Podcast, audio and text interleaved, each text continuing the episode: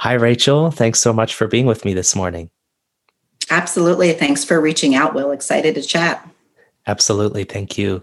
I like to start these conversations by asking you about sort of a seminal moment in your current role.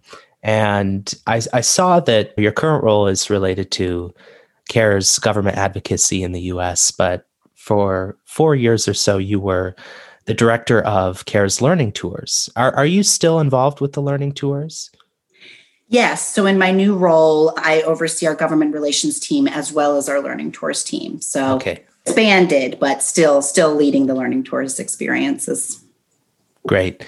And I, I was fascinated by the concept of a learning tour because I think it's one thing to try to get lawmakers or other actors on board with certain initiatives that you have, but it's another thing to actually bring them to a place where they can appreciate, where they can fully appreciate the impact that those programs have. And so I wanted to delve into the the learning programs experience for you and ask you if there was perhaps a a moment on a particular learning tour where you felt like that was fulfilling work to you, where you felt like the dignitaries you were hosting were were really impacted by that opportunity.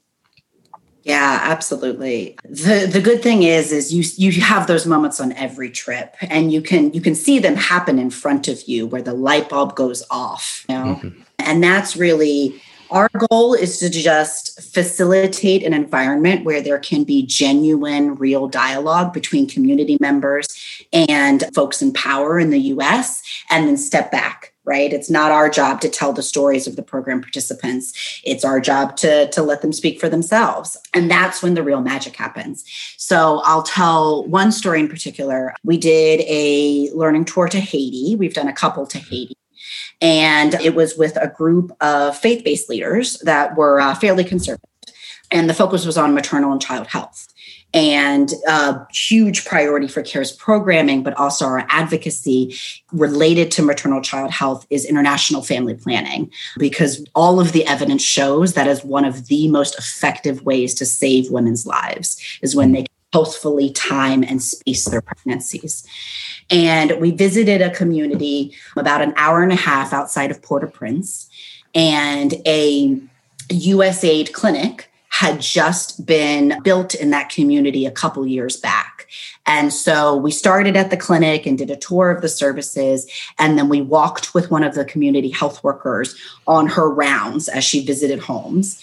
And on those rounds, we met a mother daughter duo the mother was kind of in her mid 50s the daughter was in her early 30s and the daughter had grown up with the clinic and the mother had not. And the mother had 11 children and talked about the strain that that put on her body, the strain that that put on her financial resources, the support and the aid that they needed to be able to send all of their, their children to school, and how she of course left her family and left her children but it was never a choice. It was never a decision that she would have 11 children. It was that was the option the only option. Conversely we heard from her daughter who was 30 and still yet had had to have her first child. Mm-hmm. so one generation that massive shift because this clinic and community health workers had opened up down the road and started doing daily wow. visits where they educated them on family planning. And you could see the delegation just jaw dropped. And the 30 year old, the daughter said, I want kids. I'm excited to be a mother, but I can't afford them right now. And so I'm focused on my school. And when I'm able to afford my children, I will I will start my family. And she had that choice because this clinic had moved to this village and just that incredible shift in one generation. Mm-hmm. uh, i think the delegation could not stop talking about it and that's the sweet spot. I can go around and i can tell skeptics how important family planning is all day but those women telling their story is what's going yeah. to yeah that I, that is a wonderful story. I i wonder when those faith-based leaders came to those conclusions what's sort of the next step for them? I mean do they oftentimes on the learning tours, do you hope that the delegations will go home and act on their learning? What's sort of the next step when they when the light bulb goes off? How does that process continue after that? Absolutely. Yeah. So our entire team gets involved in kind of the follow up cultivation. We have a network of over 300 Learning Tour alumni at this point. Mm-hmm. And, and you're right, where the rubber hits the road is what do they do when they return? And so we try to lay out kind of a menu of options for how they can get involved in CARE's advocacy and our issues. And usually, if, it, if it's a member of Congress or their congressional staff, we're talking to them about the importance of U.S. foreign assistance budget, about the importance of, of prioritizing gender specifically in the way that we do humanitarian response and development. And we work with them directly on what that looks like in legislation, what that looks like in policy. Yeah. If it's focused not directly on the Hill or not directly policymakers, they come back so energized to share what they saw and share what they learned. And so we work with them to host community debriefs where they'll they'll share all the pictures, all the videos from the trip so that they can pull together their communities back at home to talk about what they saw, what they learned, and what they felt. And we encourage them to get involved in our advocacy. Um, mm-hmm make your voice heard as a constituent. Come share what you learned with your member of Congress. Yeah. I think the the part of the change making process where you make change very tangible in people's minds, I think that's a, a crucial step that perhaps a lot of maybe younger nonprofits or people in this space might struggle with because inevitably trips cost money and resources and so care is is in a great position to not only advocate for certain solutions but also to back up that advocacy work with with tangible storytelling and experiences for for people to to come to appreciate those issues. So i think that process i think is important for our listeners to appreciate because i think it's a very understated component of of this process of changing these creating movement on these issues absolutely and it's a crucial process of or crucial component of ensuring that we're decolonizing development this mm-hmm. is not what we are doing is not privileged people flying in with solutions right, right. it is well resourced people and well resourced countries coming in and saying, What are your challenges? What are your solutions? How can I support? Mm-hmm. And that is a shift in a lot of people's mind when they think about humanitarian response and development. They think about charity, and that's not what it is. I don't have the solution for a mother and daughter in Haiti. They know their own solutions, they know their challenges better than I do. And so, entering what's happening on their voices and their experiences and their leadership is really critical to that shift.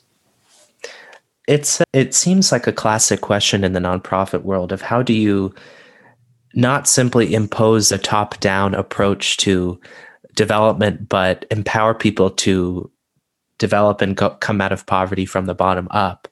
And that was on my list of questions, which is how do you ensure that care programs are, on the one hand, resonant with your US stakeholders, like lawmakers who who might have specific criteria in mind of how this goes about while also, on the other hand, making sure these programs are sensitive to local circumstances. How do you how do you strike that balance, and how does care and how can nonprofits in general make sure that they're empowering people from the bottom up instead of imposing certain criteria upon them? Yeah. I think it's about sustainability. And the only way, it's not just about being effective, it is too, but if you want your impact to be sustainable, it has to be locally driven. And we see that every day in our work. And that's why CARE prioritizes partnering with local organizations and providing resources, providing technical assistance, but letting them drive the ship. It's also why we prioritize prioritize hiring locals for implementing our projects or running working in our country offices because local ownership is how you make it sustainable. And then that's how you translate it back to policymakers. If you want the US taxpayer dollars that are going to these programs, which is less than 1% of the total federal budget, do you want them to be effective? Do you want them to have sustainable impact? Well, the only way to do that is to have local ownership and to make sure that they're actually being responsive to the local context. Yeah, that's perfect. Thank you. I suppose we should step back now and and now that we've sort of covered one aspect of your work, I wanted to cover sort of a, a basic question about CARE's work in general, because I think obviously CARE is one of the most storied nonprofits in the global development space. It recently celebrated 75 years and had this wonderful celebration that I, I watched parts of last night. And I, I think it's important to sort of separate CARE's approach from the approach of other big nonprofits. Maybe Oxfam is one that comes to mind to me. So, how would you sort of distinguish or situate CARE's approach to inequality from from that of of similar nonprofits or actors? Yeah, good question. Care special sauce is a focus on women and girls. And it has that has not always been the case. It was a strategic shift that CARE made I 20, 30 years ago. I need to look at the exact date, but 20, 30 years ago, we decided we looked at our programming and we looked at what was most effective and we looked at what where were the gaps in in achieving the goals we wanted to. And at the end of the day, it was gender. You know, women and girls are the ones that are often most impacted in crisis. They are the ones that are they are they eat last and they eat least when resources are scarce. They are the ones pulled out of school and married off when resources are scarce. But they are also community leaders. They are the ones that know their neighbors. They are the ones that are taking care of household health, right? They are the ones that understand the challenges most intimately that families are facing and the power that women and girls have in communities around the world to affect change if they just have the resources is, is incredible. And so mm-hmm. CARE does not just prioritize gender and women and girls because it sounds good and it gives us a special angle. We we made that choice because it was what was effective in the field. And in terms of again sustainability and and overall macro level change making, the, the difference that gender equality can have on all of our issues on poverty, food security, health, humanitarian response, education, economic equality, everything comes back to when you empower a woman or girl, or when you ensure they have the resources to empower themselves, it changes a community. That's a common thread in, in a lot of the conversations I've had is the importance of empowering women and girls as sort of the catalyst to solving a wide range of other issues. One one conversation I had that comes to mind is I talked with a a man named John Oldfield, who's an advocate for global clean water. And he made the case, I think a very compelling one, for the importance of clean water as a means to empowering women and girls because it will free up their time to go to school and care for their feminine hygiene and, and other mm-hmm. and other things. So that that's certainly, I think, a shared sentiment in in the nonprofit world and the global development world, at least at least who I've talked to. And I was I was going to ask the question of within the inequality challenge, is there a certain sub issue that you think is most important? And I, I would venture to guess that that you would say that empowering women and girls is perhaps the best way to to tackle inequality in a big way. But yeah. I, I guess I would ask the question again of uh, are there certain issues besides women and girl empowerment that you think are really central to taking a big chunk out of the inequality challenge? Yeah, it's a really good question. I mean, this is this is along the, the line of women and girls, but and this is totally my opinion, not necessarily CARE's opinion, because I think all of the issues we work in, there's a justification to say all of the each of them yes. is game changing. But for me, I've, I've traveled a lot and seen a lot of CARE's programming because of the Learning Tours program. And the issue that when I go to bed at night, I think about eh, is child marriage because that is an issue that impacts a girl for the rest of her life and impacts that family for the rest of her life and impacts a community for the rest of its existence. And we're seeing spikes in child marriage right now as a result of, of the pandemic and and when when girls get married younger they start having children younger which means they have children more often which means that their mental health takes a huge dive they are less likely to get educated which all which ultimately impacts their ability to earn any income which ultimately impacts their ability to take care of yeah. the children that they are having more frequently. It's just the, the, the pile-on impacts, right? The secondary impacts of child marriage just destroys opportunities for entire generations of girls. And and if there was one issue that I that to me could change an entire could change the world if we ended tomorrow, to me yeah. that would be it.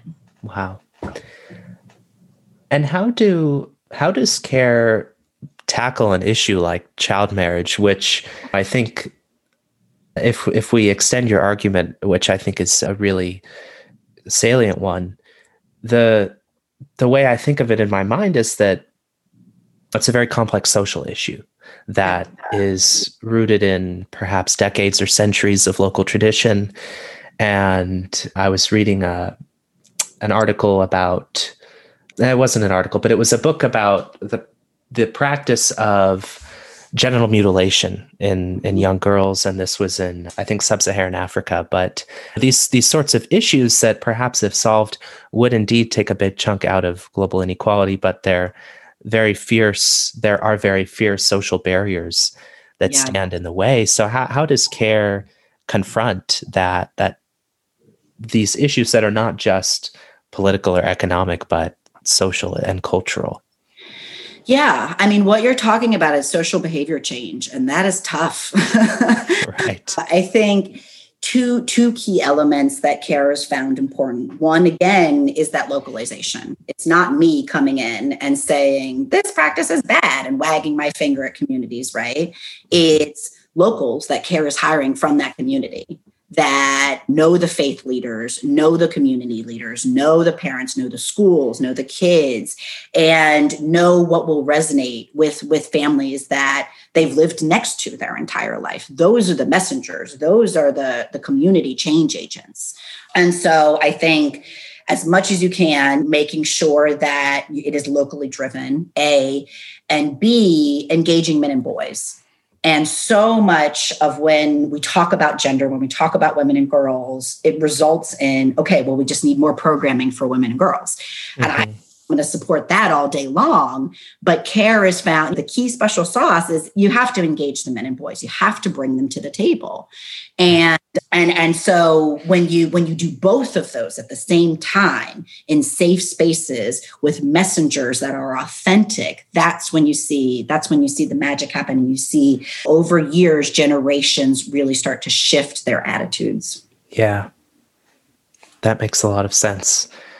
So I will I'll just give a, a sort of summary of, of what we covered so far. I think a lot of what we've covered is more general questions about CARE's work and sort of about what you've done. And I think, uh, of course, we started with your your great episode in the your trip to Port-au-Prince, and then we talked about the importance of locally driven work as the the key uh, key to CARE's approach, but CARE's special sauce also being the focus on women and girls. You identified women and girls, but also child marriage as as really central issues in the global inequality fight. So now I wanted to delve more specifically into how listeners can sort of learn from your career and your experiences in this space to to make the biggest difference on global inequality. And I wanted to ask about, to start, the nature of CARE's advocacy work. And I, I saw that you were also a, a senior legislative assistant on the Hill at one point. And so I would imagine you have this very nuanced perspective on how to get lawmakers on board for for changing the status quo and global inequality. So, uh, what does it take, focusing specifically on federal advocacy, what does it take to convince lawmakers to take a long view and to support or fund global development programs like CARE's? Yeah. Good question. Yeah, so I I would say two things: direct experience as much as possible and hearing from their constituents. Uh, I actually I came to care from the Hill because I went on a learning tour. I. my boss on a learning tour to Kenya and Malawi, and then and it was life changing. It was a life changing experience for me and for for my boss. And then was so energized by the program and what CARE was doing that I ended up at CARE six months later. right. And so, I mean, I think it's not, you can't get every member, you can't get every staffer to go with you to Bangladesh refugee camp, right?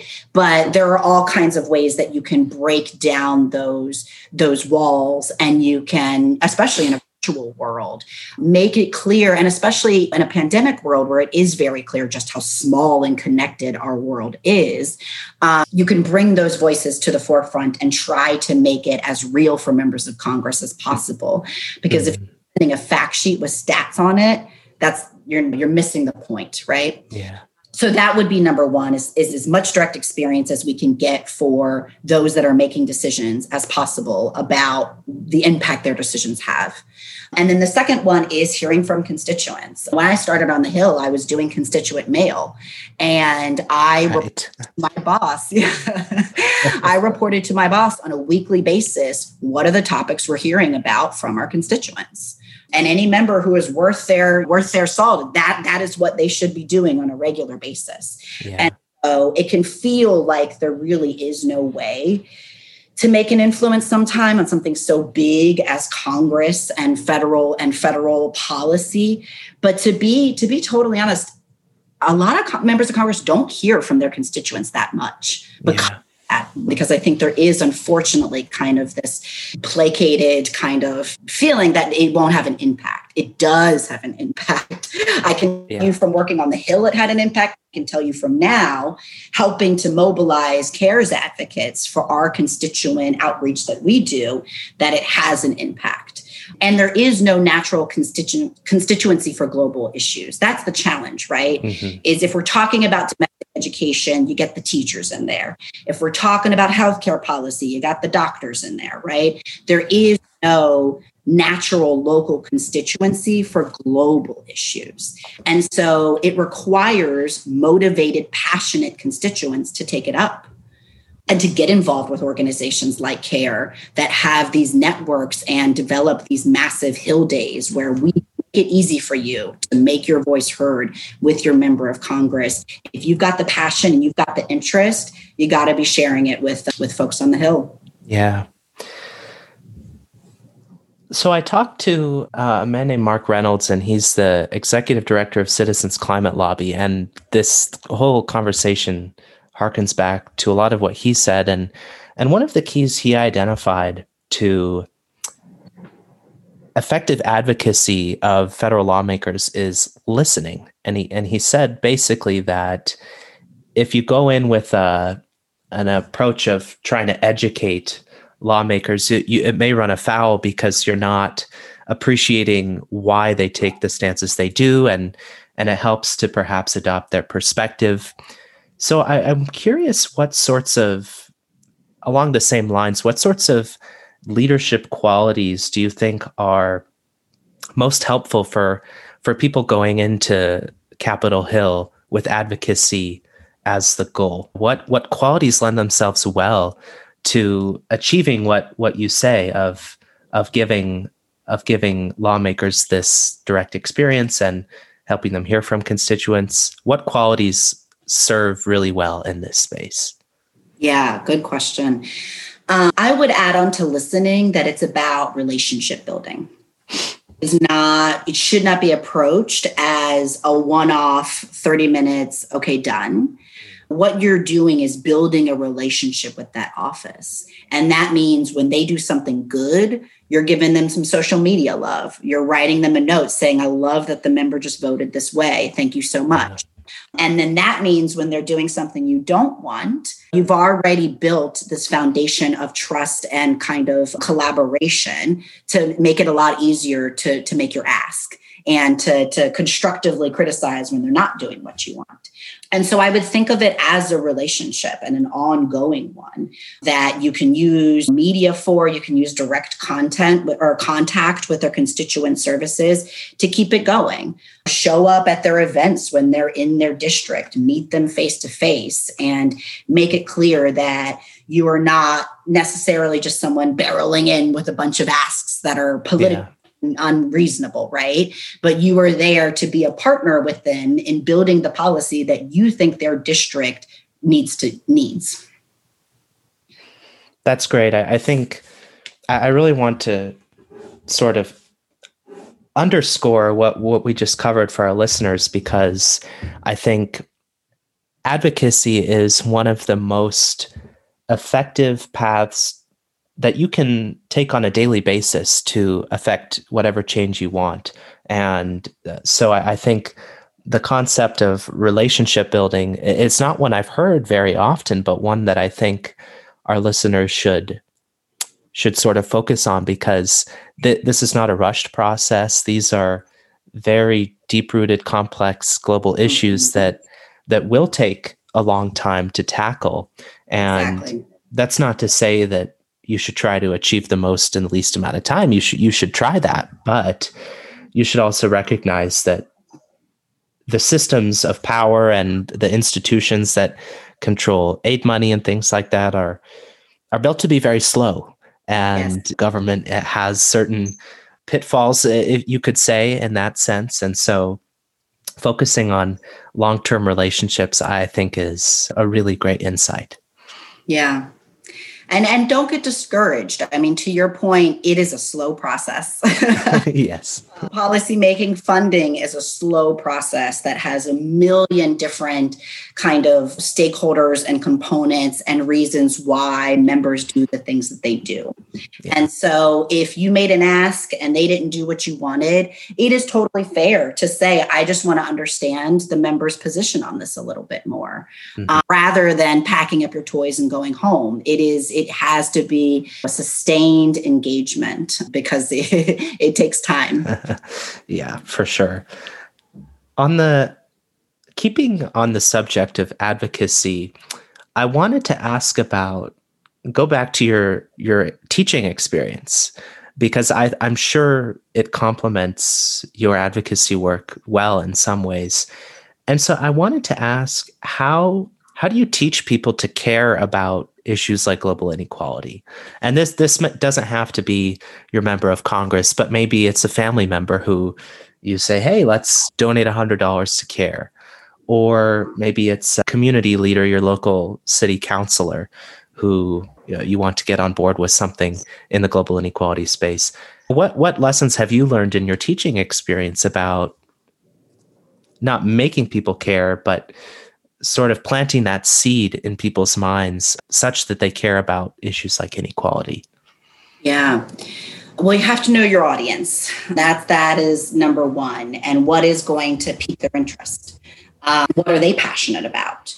And that's true for family members as it is for members of Congress. There is always something related, I think, to global issues that most people in the US care about and so and and and it's easy to make that jump once what is that issue they care about or what is that thing that they're passionate about or what is that thing that they've experienced in their own life and they just haven't thought about it in a context of a low income country and so I think knowing your audience and what's going to resonate with them is really important. As you mentioned again, listening and making it clear this is a dialogue and a conversation. I want to understand your perspective as much as you understand mine and then i would say storytelling because that's when these these these issues are very complicated.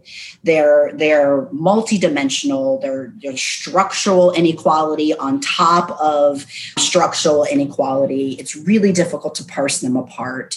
And so instead of just talking about the issues in the in the abstract what is the story of someone that you just read in a news article that you could share right? Mm-hmm. go to care's website. We've got stories on stories on stories right. that that demonstrate how all of these complex issues sound and what it actually looks like in someone's real day, daily life. Mm-hmm. I think storytelling is such a valuable skill in it, it in any sector, but in, in the public sector, if you run for office, it, it's important in order to connect your policy positions to people's lives and to convince them that that you're you're on the right side of things. In the nonprofit world, it, it seems important because you are trying to tackle a, an issue that is very much composed of thousands of different stories that that may be very uh, should I say quiet. They're they're not well told. They they might not be well understood but they're compelling nonetheless. So what are what are some of your best practices in storytelling? Yeah. Well i would say first is if you can ever let the the the person themselves tell their own story that should always be the goal. It's not always the case but that you that you can but whether it's watching a video share oh excuse me sharing a video rather than retelling the story yourself uh, i think the more that you can mm. center the experience on the actual storyteller the better uh, so that would be number one and then i think when you're using a story to kind of bring people along to an understanding, you want to make the personal connection too. Tell the story. And depending on what it is, it can feel very, it could feel very foreign or far away to someone in the United States if it is the story of just challenges or a reality that they have not experienced but there's always the connection to something they have. There's always a connection to something that's going on in your own community that you can tell the story and then say, and that made me think about when I was in between health insurance and how difficult it was for me to get maternal health services, right? Or that made me think about how important it was for for my my pulling my family out of poverty or getting to where I wanted to be in life to be able to go to school and have access to education. There's always a way that you can make that personal connection even if it's someone on the other side of the world. And the more we can do that the better. I mean, as, as I said before, the pandemic has shown it's a small world and it's a connected world, and and folks need to understand. The more people can understand that, I think the better we'll we'll all be. Yeah. So at this point, I'll, I'll offer one more summary of of what we just covered in, in terms of advocacy. I, I think again you you made some great points about in order to get a lawmaker to care about, say, global development, you need to give them that direct experience with that issue. And, and you also need to connect that issue to their constituents because that is the process by which lawmakers learn to care about certain issues. And then we touched on relationship building, which I, I would say is one of the big takeaways of, of, uh, of our talk so far. And then, of course, your your teaching experience. I forgot to mention what it is, but you you taught kindergarten. I saw in New York City, and then you you were an undergrad teacher at George Washington. So you you have this this great background, and and true to that, you gave some great insights about knowing your audience, the practice of listening and storytelling, and I'm I'm happy to to carry those those insights forward with our listeners as as sort of keys to good advocacy on these issues. So, what I'll do now is I'll I'll ask one more question about sort of a, a macro level question about nonprofit work versus other paths, and then I'll I'll ask my my closing question. So, I wanted to ask about sort of how you compare nonprofit work to other potential paths to solving issues like inequality because certainly nonprofit work has its strengths. It's it's very attuned to the issue it's working on. It doesn't have a, a profit motive. It doesn't have to answer to shareholders. But on the other hand, you could identify certain limitations to the nonprofit world. Funding is is perhaps a perennial issue that that you run into. So for listeners who want to who want to enter into global inequality as a, a field, for example, do you recommend nonprofit work? Do you recommend working for a large nonprofit like CARE, or perhaps is is a smaller nonprofit more compelling? How do you how do you compare all the different paths, the professional paths available to to tackling global inequality? Yeah, yeah, good question. I would first say that I think there are so many avenues, so many different careers where you can yourself bring a perspective of global equality and global social justice work to it. And so I think for me, it's less about where's the job that allows me to do this and more about how can I do this in my current job? Because there is okay. a role in every sector. Uh, some of CARE's most impactful work has been in partnership with corporations, not just as sponsors, but also as social change makers, changing their own internal corporate practices to set a new bar in the country where they're operating. Mm-hmm. Um, so, so that that would be one. Is I think you can you can bring it into anywhere. I'm a big fan of direct service as well, and that's how I view teaching, and that's why I landed, I think, in the role that I'm in right now, where I sit in between kind of macro level policy and micro level connecting with the people that care serves. And yeah. And I figured out that that's where I want to be is because I did both direct services and worked at a and worked in the government. And so I encourage folks to try all the different avenues, try out all the different avenues that get at that issue that you care about. Find that issue you care about, and then try all of the different ways to get at it. And that's how you'll figure out which one works for you. Yeah, I I, I love that because you you sort of made a, a switch that I, I don't hear often, which is how can I do this in my current job? That those are the words you used. And yeah in in a lot of the conversations I've had, it when I ask a similar question, they'll say, "Oh, this nonprofit work is the most compelling path," or being a social entrepreneur is is perhaps most compelling. But but sort of the point you're making, and I think it's a, a great one, is do what you enjoy, what whatever path feels right to you, and then work hard to channel that work into the issues you care about and and so i think that's a different take on that question that i think our listeners will will appreciate. Yeah yeah. I mean there's there's a role for every sector to play. And so it's just figuring out what is the role for for my sector for my job for my boss. So what mm-hmm. can we be doing? And then be that loud voice. Yeah that's great. So I, I think we've covered uh, our bases in terms of CARE's work and, and some specific questions about how to best be a leader in the nonprofit world. We talked a lot about teaching and advocacy. So I wanted to ask my closing questions now. The the first is talking more about what citizens can do in the span of a single day to help solve global inequality. And I think advocacy is perhaps a great answer to that question. Perhaps donations to certain organizations or volunteering, as as you have experience doing. So, just to you know clarify for our listeners, how can people solve global inequality, or at least work to help solve it in their everyday lives, and not so much in the long professional sense? Yeah, yeah. Good, great question.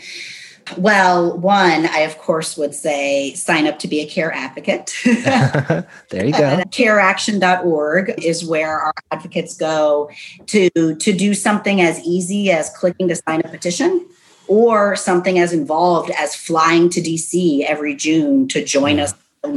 There's really just a range of ways that you can easily get involved uh, at careaction.org. Be a smart and informed consumer think about where you're spending your money. Think about what impact that is having in the world. And is that driving change that you want or is it reinforcing inequality? Would be would be number 2 and then think about what you're sharing with your friends in your community right we're all on social media we all know the incredible impact that that has to to make or break elections make or break economy right. Uh, and just sharing content and being a voice that amplifies stories that are not told enough is critical. And so look, I love a I love a good cat meme like everyone else, right? but at least once a week, or look for a story that is not being told. Look for a story that your friends are not sharing and get in there and change the conversation. That's a great segue to the the last question I have. And I asked this question of all our guests. And it's a very broad question about how do you how do you change how do you change the world? And so it's the question is what do you tell people who want to change the world but who don't know how? What's what what is the formula that you can sort of piece together from from your years in in global development and in other and in other areas about about changing the world, about about doing a great deal of good for others. What what's the key to doing that? Yeah.